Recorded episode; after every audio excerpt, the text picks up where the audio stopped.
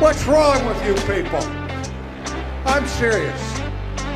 I mean, this is what's wrong with the Christian church today. We don't know who God is, and we don't know who we are. Give us some men who know the truth. Know the truth. The Reformation was founded upon sola scriptura. The Reformers didn't call themselves Reformers. They just wanted to be biblical. And you can sit in Starbucks all day long with your skinny jeans on and talk about Reformers, or you can pick up a Bible and start getting biblical.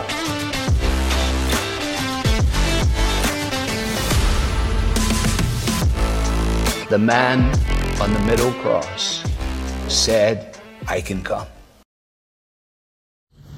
Thank you, my brother. It is good to be with you men this weekend, and uh, thank you for your hospitality and particularly for the sweet couple that I had the opportunity to stay with uh, last night. And we woke up and the house was still standing, the lights are still on, so uh, it's a blessing of God's providence. I want to remind you of two things, and I said this last night. These messages, uh, by and large, are not like Lord's Day messages, typical Lord's Day messages where, you know, you open the Word of God, you take a passage, and you just seek to mine it for all that it's worth. Rather, these are survey kinds of messages. Um, what we're doing here is we are looking at the whole of Scripture and asking certain questions. And that takes me to the second thing. The questions we're asking, we've sort of organized in terms of age groups, whatever those ages are. And here's the beauty of it. Um, you get to choose what age group you think you're in, and we won't put you in that age group. Uh, you get to choose whichever one you're in. Uh, some of you may choose uh, less accurately than others, but that's fine. Um, but as we do that, that means that there are any number of things that we could address. Today, as we look at the so-called middle-aged group of men, what I'm going to say to those brothers really relates to the brothers that I just spoke to last night. Uh, you could be a young man, and much, if not all, of what I'm going to say here would apply to you. And similarly, you could be uh, a seasoned saint in the very last few years of life, and what I'm going to say applies to you. So there's some overlap, but what I want to endeavor to do is remind us of some specific things that may be particularly helpful to Uh, some of the middle-aged brothers. I am not going to mine this text completely, nor are we going to stay here, but I want to take us to an opening text and read a few verses and then walk us down a road together. Genesis chapter three. The book of Genesis is really a necessary starting point to understand the whole of Scripture. You know what has happened thus far in the Scriptures. In the beginning, God created the heavens and the earth. No explanation for God, simply that He is and that He is created. And then in chapter one, you see the unfolding of the days.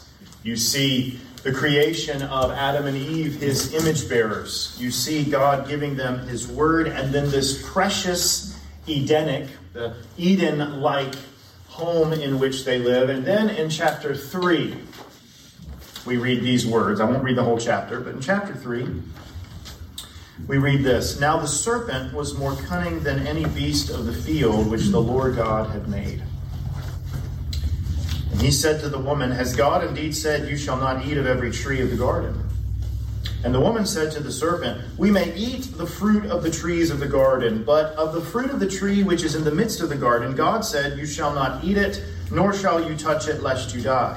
Then the serpent said to the woman, you will not surely die.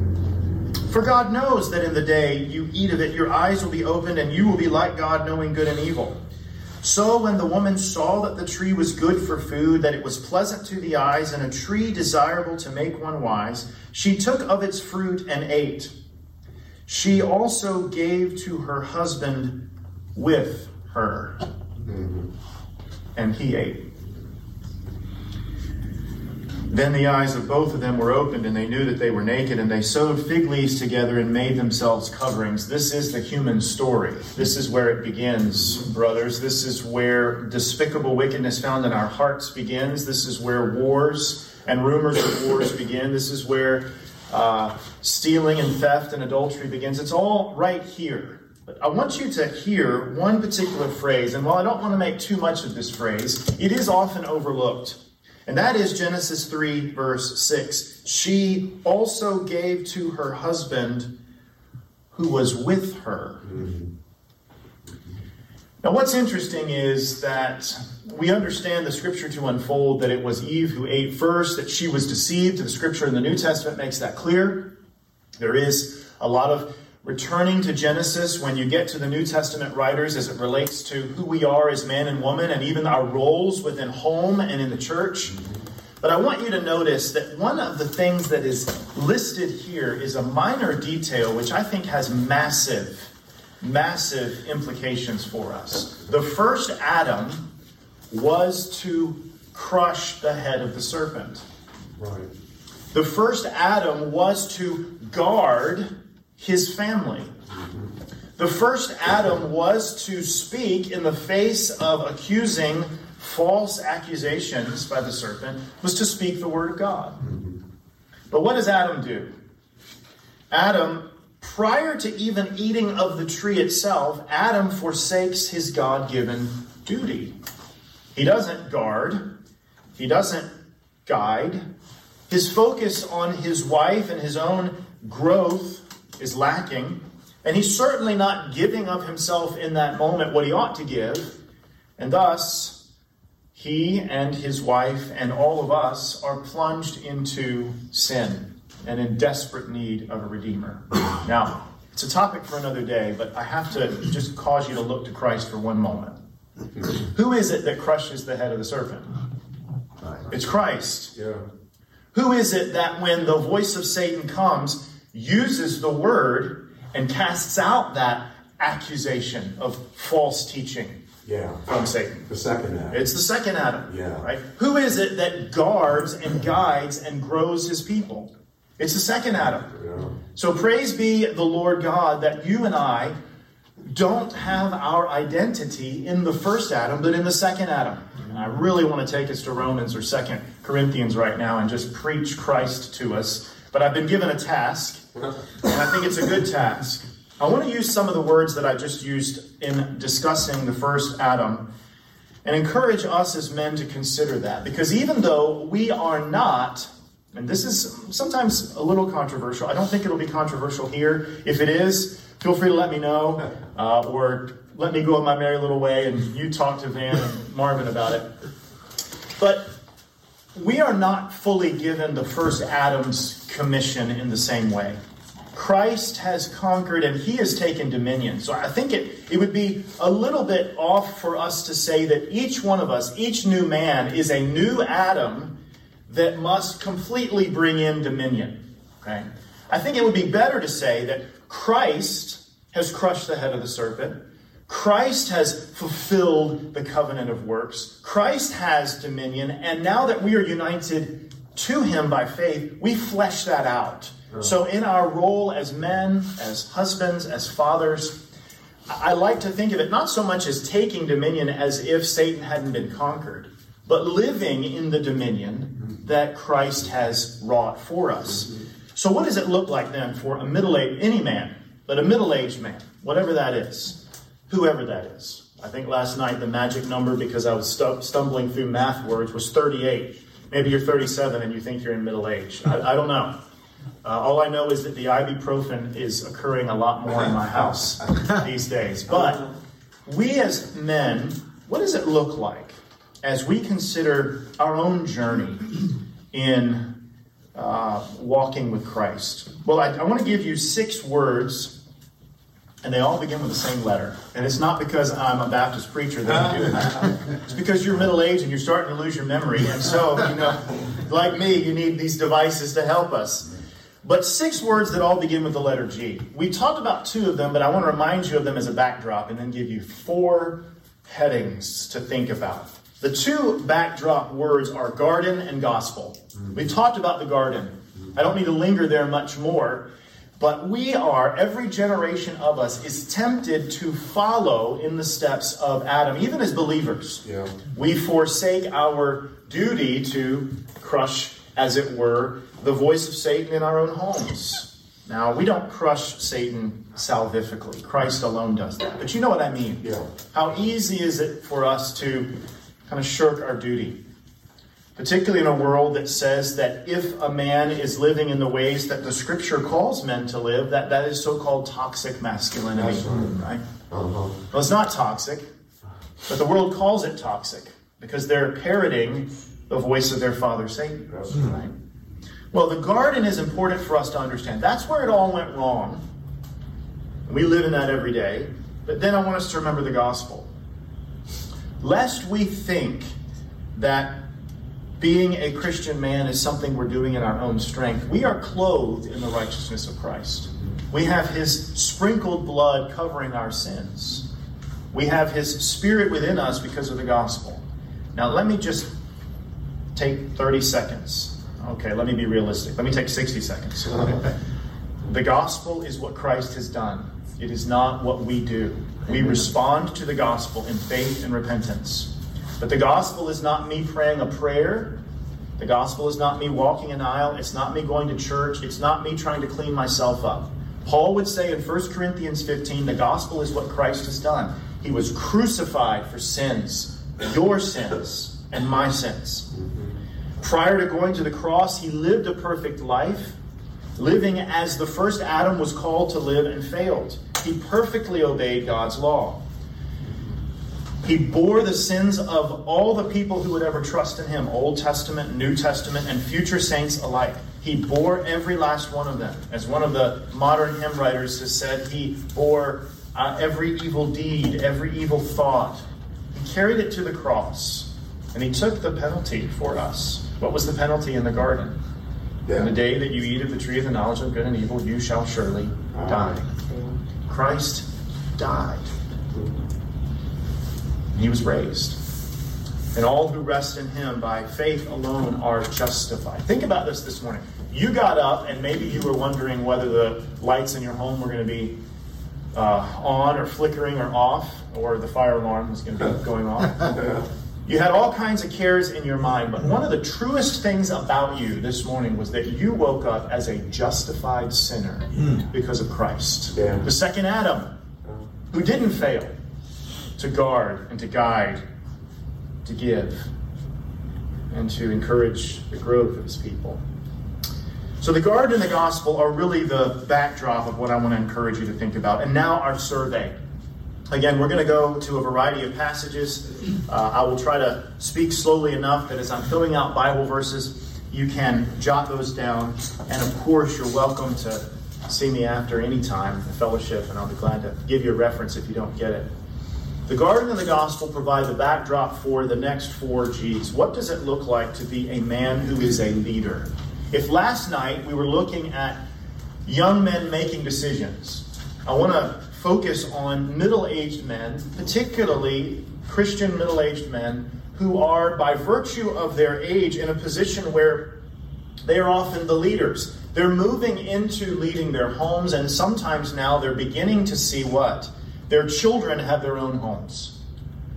Uh, statistically, they tend to be the men who are, for a short season, until they die and are forgotten, they tend to be the leaders in Christ's church. It's not as though a young man can't be a leader or that an old man can't be a leader, as we'll see in our next lecture. But what does it look like for a man to lead? A couple of things. Firstly, I want to encourage you to consider the word guarding. It's exactly what Adam didn't do, isn't it? But we are called to guard a variety of things. Now think about the things that the Scripture encourages us to guard. Let me give you a list and then I'll walk you through it. The Scripture calls us to guard our hearts. Yeah. The Scripture calls us to guard our walk. Scriptures call us to guard our eyes. Scripture calls us to guard our time. The Scripture calls us to guard our wives. So let's look at these things. With the garden and the gospel as a backdrop, let us consider being men who guard. Uh, guarding your heart. Turn over to Proverbs four, verse twenty-three. And you can look at each of these, or you can just listen as they are read. But just a survey for just a moment of things that we're to guard. Firstly, guarding our hearts. Proverbs four twenty-three says this: keep your heart with all diligence. You could translate that, guard your heart with all diligence. Why? For out of it spring the issues of life. Out of it springs the issues of life. We're to guard our hearts. Or how about Proverbs seven twenty-five? There the word says this: do not let your heart turn aside to her ways. That is the way of the enticing woman pictured in this section of Proverbs. Do not let your heart turn aside to her ways. Do not stray into her paths. We're to guard our hearts, brothers.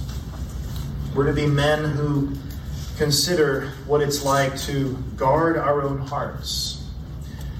I wish I had time this morning for us just to consider together all of what it means to guard our hearts. But one of the things that we have to do to guard our hearts is we have to guard what we allow into our hearts. That's right. And we often also, by the Holy Spirit, as we saw last night, we have to pray like David, Lord, examine my heart. What's already there? We often think we need to protect our hearts from the outside world. But, brothers, isn't it the case that really our hearts are already sinful? Yeah. They're idle factories, as John Calvin would say. Yeah. So we need to have our hearts regularly tested, but we also do need to guard our hearts from things in the world around us. How about Jeremiah seventeen, verses nine and ten? A stunning indictment. Here's your resume. You ready? I don't know if you're on LinkedIn or any number of other kinds of resume building, advertising structures. Well, here's your resume. It's in Jeremiah seventeen, nine and ten. The heart, here you go, is deceitful yeah. above all things. And desperately wicked. Who can know it? I, the Lord, search the heart. I test the mind, even to give every man according to his ways, according to the fruit of his doings. If you were to take a survey through the rest of Scripture, you would see that the heart is everywhere. It is everywhere. John Owen would say that really the heart is the picture of the other faculties, the will, the, the mind, the even the affections in some sense. We're to guard our hearts. Brothers, don't underestimate the importance of guarding your own heart. Amen. Yeah. Particularly now, if you're a middle-aged man who's lived long enough to, as we might say, get set in your own ways as it relates to your heart. Yeah. Right? Yeah. We're to guard our hearts not just when we're eighteen with a lot of energy. We're to guard our hearts when we're forty-eight. We've lived life. It'd be tempting to think, I've, I've kind of got this life thing down now. You know, I've almost lived a half a century. I'm a middle-aged man. Okay, I'm I've kind of got this. And really his tricks are, are not any different than they were in Genesis chapter three, but then comes in the serpent. And he doesn't say to you what he said to Eve, did God really say? He might say something to you like this: you've got this now. Yeah. You're middle-aged. Many men don't even live as long as you've made it. Suddenly you give up guarding your own heart. Well, First Peter five eight tells us that we ought to guard our walk. Let me take you there. You can turn there if you like. But First Peter, First Peter chapter five, verse eight, the Word of God says this: be sober, be vigilant, because your adversary, the devil, walks about like a roaring lion, seeking whom he may devour. We're told in the Scriptures in multiple places, here in First Peter five eight, To, to be vigilant, to, to guard our steps, our walk. And this is written to believers yeah. who are indwelt by the Holy Spirit. Guard your walk. Or who can forget Job thirty-one, verse one, where we are told to guard our eyes. We're told to guard our eyes. This is for all of us as men. But let me just say to you that we are in increasing times needing to guard our eyes. You can't walk anywhere without needing to turn your eyes from wicked things. Psalm one nineteen, verse thirty-seven, turn away my eyes from looking at worthless things and revive me in your way. And again, Job thirty-one one, the idea of guarding our eyes. Brothers, think about this. If you're middle-aged, you are living in between two generations. Uh, I'm old enough to remember when phones all had cords. Yeah. And when you stuck your finger in this thing and you turned it. Yeah. And when texting first came out, it was too difficult to do because you had to hit the same number enough times to get it. Why bother? Just pick up the phone and call someone. And now, just about every one of us in this room, I'm sure, walks around with more technology in our pockets than was available to the scientists who put the first man on the moon. It's in our pocket, and we can stare at it. And yes, this is that point in the message where you're expecting me to talk about pornography only, and that is certainly something we need to guard our eyes from. Amen. But I'm just talking about worthless things. How much do we spend our time looking at things that, you know, they may not in and of themselves be evil, but they are a waste of our time, and they draw our affections yeah. away. Yeah. You know, how many of us spend our time checking out what any number of, and I'm going to just take a gamble here and say, conservative news outlets say. If you're one of the liberals in the room, uh, you know, okay, we love you. But, but you know what I mean. And, and, and something happens, and we've got to go to, you pick it, Newsmax, Fox News dot com, whatever it is. And we've got to get the commentary. And suddenly our lives begin to be driven by something that's not in and of itself evil, but we're we're constantly putting our eyes through this box, this lighted box that draws our attention away often from things that really matter. Now, don't, don't get me wrong. I, I think that there's some wonderful benefits to be had in technology. Yes. This is not an anti-technology message. Right. But we walk around with something that we stare at. Have you ever watched people between the ages of, I don't know, older teenager up through, say, fifty? Yeah. When they're waiting at a bus stop, yeah. walking down the street, uh-huh. what are they looking at? The box. The box is not always a worthless thing, but sometimes it draws our attention away from the deeper heart-level issues. What what what it what would it be like if we were to just take time and say, I'm going to meditate on a truth of God's word versus figuring out how many likes I got on my last Facebook post? You may think, well, that's not really a middle-aged man thing. It's more of a young man thing. Until you realize that one of the predominant age groups that use Facebook now is not just the eighteen-year-olds. It's the forty-something and fifty-something year olds. These things, brothers, are not in and of themselves sinful, but we do need to guard our heart, we do need to guard our walk, we do need to guard our eyes. I will say, before we move on from guarding our eyes, uh, I spent quite a few years in counseling work, and the number of men that I talked to who were in deep, deep trouble, quite frankly, in their marriage, sometimes in legal trouble, but in their marriage, marriage is falling apart, adultery's been committed, all these kinds of things. All started because there was a lack of guarding the eyes.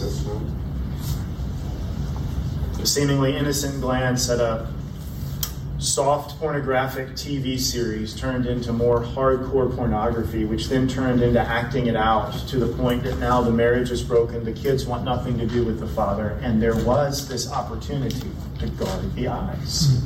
We want to guard our eyes. Guard our walk, guard our heart. But yes, brothers, let's move on. Guarding our time. Guarding our time. For this, I want to, by implication, encourage you to consider a few things. Turn to Ephesians five, fifteen through seventeen. Ephesians five, fifteen to seventeen. See then that you walk circumspectly, not as fools, but as wise, redeeming the time, because the days are evil. Therefore, do not be unwise, but understand what the will of the Lord is. Now, there's more to redeeming the time than just guarding our time, doing well with scheduling, you know, getting the app on your phone aligned with your wife's so you know when you have dinner with the so-and-sos and when the little baseball matches are and all of that. That's all wonderful, practical things. But the larger perspective of Ephesians is for us to consider the time and to redeem it. Or how about Colossians four five, Colossians four five. There we read these words. Walk in wisdom toward those who are outside, redeeming the time. And just one other passage. Psalm ninety, verse twelve. Psalm ninety, verse twelve. There we read these words. The word of the Lord says this: "So teach us to number our days, that we may gain a heart of wisdom." I don't know about you, brothers, but those of us that are in this middle-aged group, do you remember when, for the first time, you started to have those thoughts that aligned a little bit with Psalm ninety, twelve? Oh, yeah. When you were younger, people told you, time's going to fly, and you sort of kind of shirked it off and moved on. It felt like you could live forever. But then there was that moment. For some of you, it might have been late thirties. For some of you, it was early forties. Where it wasn't because you necessarily were reading Psalm ninety, twelve, but you began to, maybe it was a sudden death of someone, or friends started to die more quickly. And you had that moment where you began to realize the time is short. Mm-hmm. We ought to be guarding our time and considering what the will of God is for our time, but how to use it well and not waste it. One other guarding that we need to do, and we'll move on to the next G, and that is guarding our wife. Now, I'm assuming that most statistically of the married men in this room, or, or the middle-aged men in this room, are married, but First Peter three, a passage that probably would not be popular in the broader secular world, but listen to what it says. "Wives, likewise, be submissive to your own husbands, that even if some do not obey the word, they, without a word, may be won by the conduct of their wives, when they observe your chaste conduct accompanied by fear." By the way, that might be the testimony of some of you. You were the man who was horribly lost, and you had a patient, believing wife who prayed for you, and now you look back and you think, one of the outward means that the Lord used to draw me to Christ was her patient perseverance with this, and you fill in the blank, this drunkard of a man, this anger, angry of a man as me. Well, that's not where Peter stops, is it? Verse three, "Do not let the adornment be merely outward, arranging the hair, wearing gold, or putting on fine apparel. Rather, let it be the hidden person of the heart with the incorruptible beauty of a gentle and quiet spirit, which is the very precious, which is very precious in the sight of God." Continues to give some discussion here of this inner adorning of women. But then in verse seven, Peter says this: "Husbands, likewise dwell with them," that is, your wife, "with understanding, giving honor to the wife as to the weaker vessel." That's the part that's not going to be popular. Right? We read "weaker vessel" and we think to ourselves, at least outside the Bible-believing community, we think to ourselves, well, that must be ontological. That must have to do with being. Men are better than women. That's what you Christians think. But I would submit to you that Peter's call for us to honor the wife as to the weaker vessel might be akin to my family decorating, maybe you do, some of you do, some of you don't, uh, for Christmas season. You know, we, we have some ornaments that we've collected through the years. But I'll bring a Christmas decoration into the house. You know, maybe it's garland, maybe it's ribbons, in a big tub, and I'm just throwing that thing around. I'm not delicate with it at all. It can handle it, right? Get it all set up. But then we do what? We open the box with the Christmas ornaments. Some of them are the ones that the children have made, and we're very delicate with those, aren't we? Because they're a prized piece of what's happening. They're a weaker vessel, right? Yeah. It's not as it's not as though they're less. It's actually, there's an honor there that requires us to guard them in a particular way. Mm-hmm. Right? Brothers, we are called to guard our wife. So here's a couple of questions as it relates to guarding. What has God given you to guard? Certainly a heart, and eyes, and a walk with Him, and time. Perhaps He's also given you a wife, children, maybe the beginnings of grandchildren. How are you practically considering this? Here's another one. As the guard for your family, do you take the hits for your family, or does your wife? Here's what I mean. Who's on the front line? You know, one of the things that happens to us because of who we are is we develop an Adam-like complex. we tend sometimes to say, figuratively or literally, it's the woman that you gave me. The husband and wife will make a decision. The decision is made. The, the husband has sought the counsel of his wife. But then he shirks his responsibility, and when something goes awry, she's put out there as the one that needs to take the hit. Brothers, you and I, as men, need to take the hits for our family. I often tell young couples when we're doing premarital counseling that Christy, that's my wife, we make decisions together. I consult her. I don't, I don't think that being the head of your family means I make the decisions, you get behind me. Okay? We make decisions. I seek her out. What do you think about this? What do you think is best for this child or that child? Should this financial investment be made? We make it, and then at the end of the day, I will say, okay, that's what we'll do. And once we say that, I'm going to be out there on the front by God's grace. That's right. And if it goes wrong, I'm going to be the one that takes the hit. That's right. I'm not going to put her out there as the weaker vessel. Right? Do we take the hits for our family, for our wife? Here's another one as it relates to guarding your time. What do you take on that is unnecessary? There are only a certain number of hours in the day. Mm-hmm. There's only so many things you can do. By the time we're middle-aged, brothers, hopefully we've grown at least a little bit in understanding how to guard our time. Right? One of the deepest regrets that many middle-aged, moving to older men may have is, I wasted too much time on these things mm-hmm. when I had a wife and children or a church that really could have used my time. Mm-hmm. Right? So there's a lot for us to guard, and we don't have the perfect example in the first Adam, do we? But by the grace of the second Adam in the gospel, we're clothed in his righteousness, and we are free. See, some of what I'm saying to you right now might cause you to say, oh, yeah, that makes me feel guilty. Well, sometimes the feeling of guilt is not bad, even though the world says it is, because if in gospel hands we receive it, it drives us to Christ. Some of you might hear that, and you may think, I do need to guard my eyes better. I've been slipping up, and nobody else in this room knows it.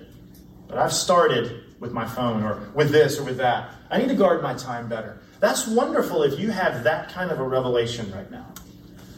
But don't let that be a source that causes you to turn inward and say, I need to do better. Right. Look to Christ, rest on him, and realize that in him you are you have been freed by his Spirit to think about guarding Amen.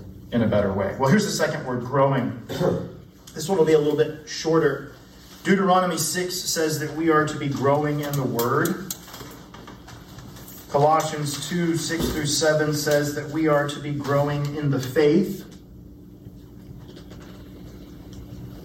Proverbs nineteen, twenty says, as we saw last night, we are to be growing by receiving counsel. You know, last night we said that the younger men, as they think about making wise decisions, need to be willing to receive counsel. You know, sometimes it's even harder for men who've lived a couple of decades to receive counsel because we get a little set in our ways, don't we? We know how it's done, mm-hmm. particularly if the person giving us counsel is younger than we are. Yeah. Right? Yeah. But the principle of wisdom found in Proverbs nineteen twenty or Proverbs fifteen thirty-two that there's wisdom in the counsel of others doesn't stop when we reach middle age. We need to be guarding, but we need to be growing. But we need to be helping those for whom we are responsible to be growing as well. Do you know that when Adam shirked his responsibility, didn't crush the head of the serpent, led his family by abdicating his responsibility to eat of the tree of the knowledge of good and evil, and thus to plunge all of us in him into sin against God. Do you know that he also broke the moral law of God written on his heart?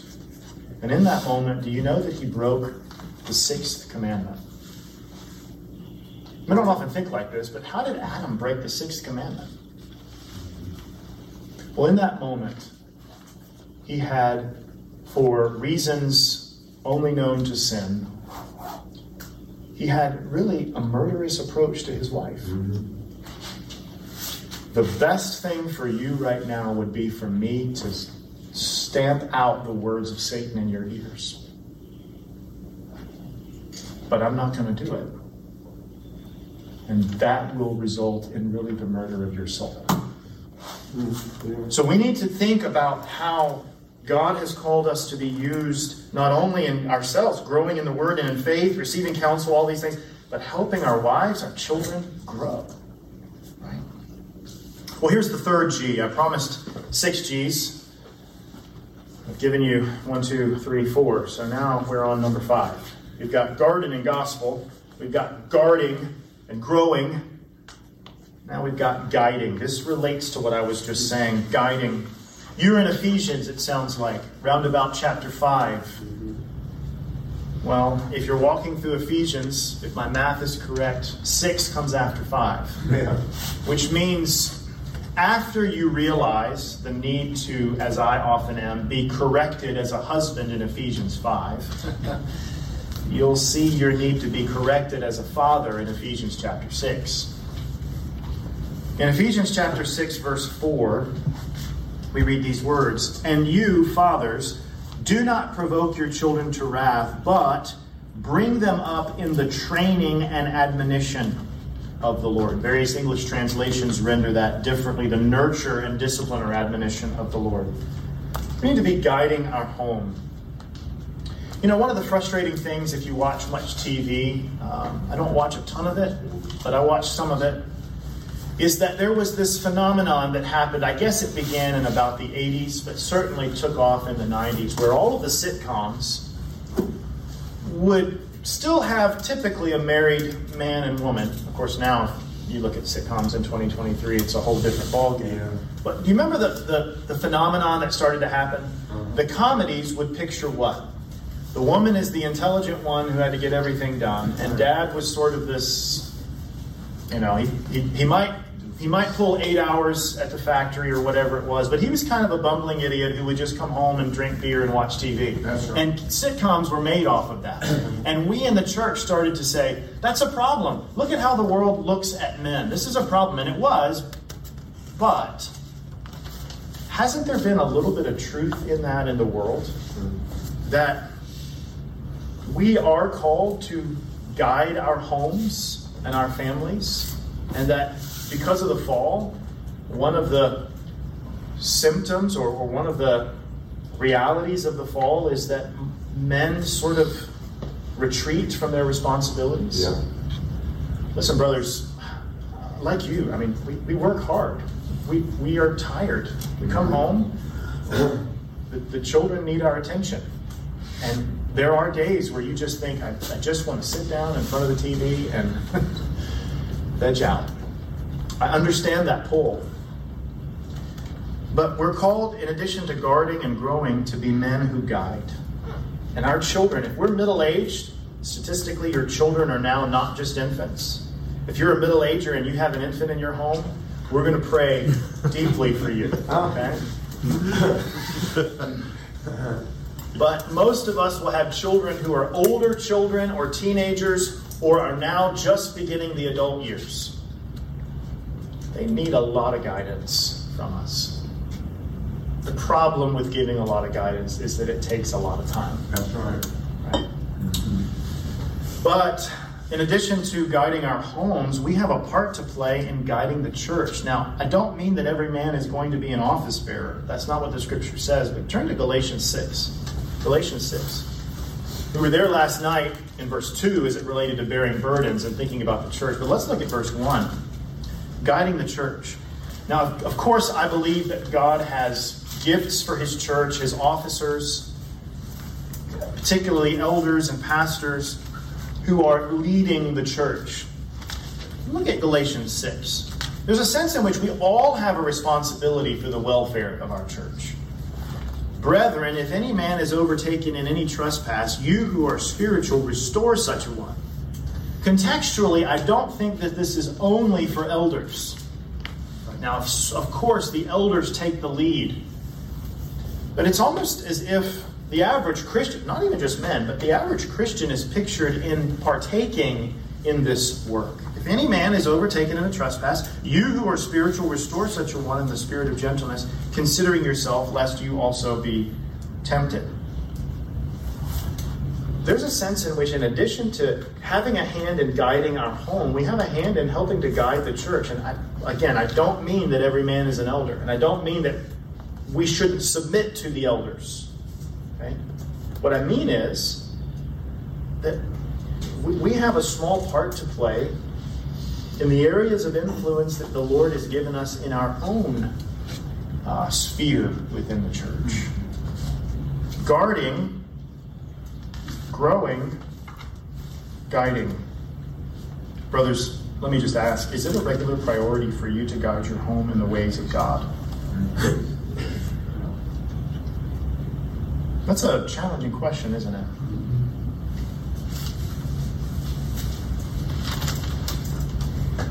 Yet if we're honest, it's a challenge for all of us, and we need the grace of God to do it. But the last word is the word giving.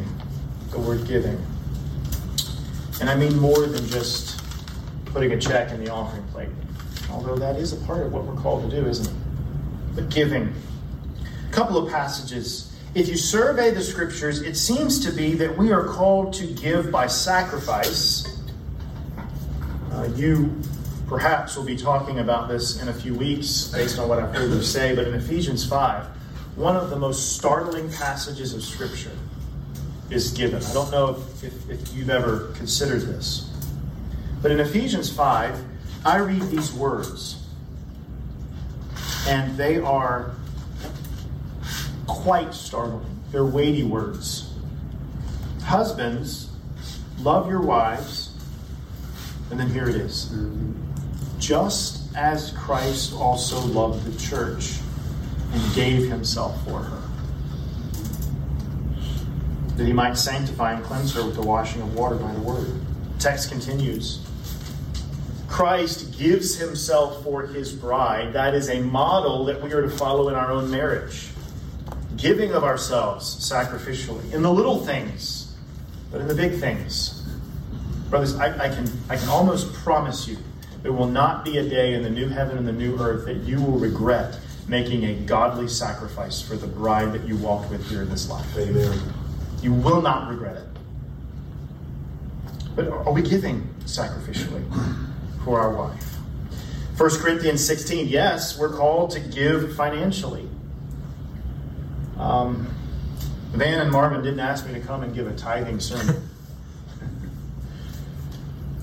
But if, as we're talking about that, if you just survey in the New Testament where we're called to give sacrificially, to give of ourselves, it is to give ourselves for our wives, but also to give unto the church, the work of the church. First Corinthians sixteen, the first day of the week, on the Lord's Day, set aside some of the fruits of your labors. Yeah.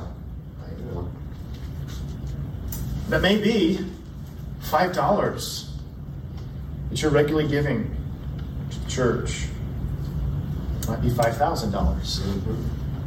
The amount is not what we're speaking of. It's the principle of, of giving of yourself, your resources. That passage where Paul addresses in Ephesians four, the former thief. Let the thief steal no more, but let him use resources and earn them and work for them that he may give. Imagine that. Because of the grace of Christ, former thieves are now working so that they may be able to give to others. Second Thessalonians three. Second Thessalonians three, we see this principle, don't we, of giving by working. Giving by working. I wish we had time to just dive into the full context of Second Thessalonians. But this idea of needing to work, needing to live an orderly life. Or First Timothy five eight. You know one of the challenges that statistically middle-aged men will face? Some of you are there, is that you are nearing the end, although the job never stops, of caring for your children as they are being launched into the world. But you're beginning the journey of caring for parents who, in some ways, yeah. have become like children again. Yeah. I don't mean that disrespectfully, I just no. mean the needs are there. Yeah. Right? I made a visit yesterday. One of our sweet saints, middle-aged. She's there, and her father is dying in one room. And her mother with very severe dementia is eating a sandwich in the other and needing help. And here she is. She's raised her family. They're all out of the nest. She's enjoying the first few years of grandparenthood, and she's willing, but is required to do what? To care for her family. First Timothy five eight. But if anyone does not provide for his own, and especially for those of his household, he has denied the faith and is worse than an unbeliever. You know, that's one of the re- the unfolding scaffolding effects of sin. You know, think about the middle-aged man who's prone to drunkenness. He's sinning against the Lord God because he's living as a drunkard. But one of the reciprocal things that happens in his life is that more and more of the money yeah. is going to the bottle mm-hmm. and not to the household. Right? So children are unclothed, children are perhaps not getting the medical care or even the food that they need. The wife is not giving what she needs. Why? Because the sin of drunkenness is absorbing his labors. Right? And he is a man who is not caring for his own household. So we're giving to our households as well. So let's just review, and we're finished. The garden is that very challenging passage three chapters in to a wonderful book called the Bible. You read chapter one if it's the first time and you think, this is glorious. You read chapter two, you have the eyes of faith, and you think, hmm, this is wonderful. And then you get to chapter three if you've never read it for the first time and you think, all is lost. The garden sets the pace for much of what we're talking about. But then there's the glorious gospel in Genesis chapter three as well, isn't there? This is really tempting. I, I need to draw this to a close, but have you ever thought about the fact that the first creature to be addressed is Satan? Yeah. Yeah. Satan gets the news, the gospel, not as an offer for him, but as the promise of curse for him. Right? The gospel is there. The garden and the gospel become our framework. We are dust. We are sinful, fallible men. We are like our father Adam, but we are in Christ. And so we can consider what it looks like to guard a variety of things, to grow, to guide, and to give. Brothers, may this be what we increasingly look towards by the Spirit's grace mm-hmm. as a middle-aged man. Let's pray. Living God, we pray that you would help us. Help the young men, help the middle-aged men, help the seasoned men among us. All of these things really in one way or another apply to all of us. But as we specifically consider unique periods of time, I pray your blessing upon my brothers. I pray for any who, upon hearing anything last night or today, are questioning whether they're doing the right things. They may even feel some level of guilt about something. I pray that you would give them a dose of gospel grace and boldness, to, to fly to Christ in that, to rest on him, to remember that he has not finished the work that he began within them. Lord, I pray for each of us that we may look to you and seek to be faithful men, not for the accolades of the world, but for the glory of the King, who was the one who indeed crushed the head of the serpent. In Jesus' name.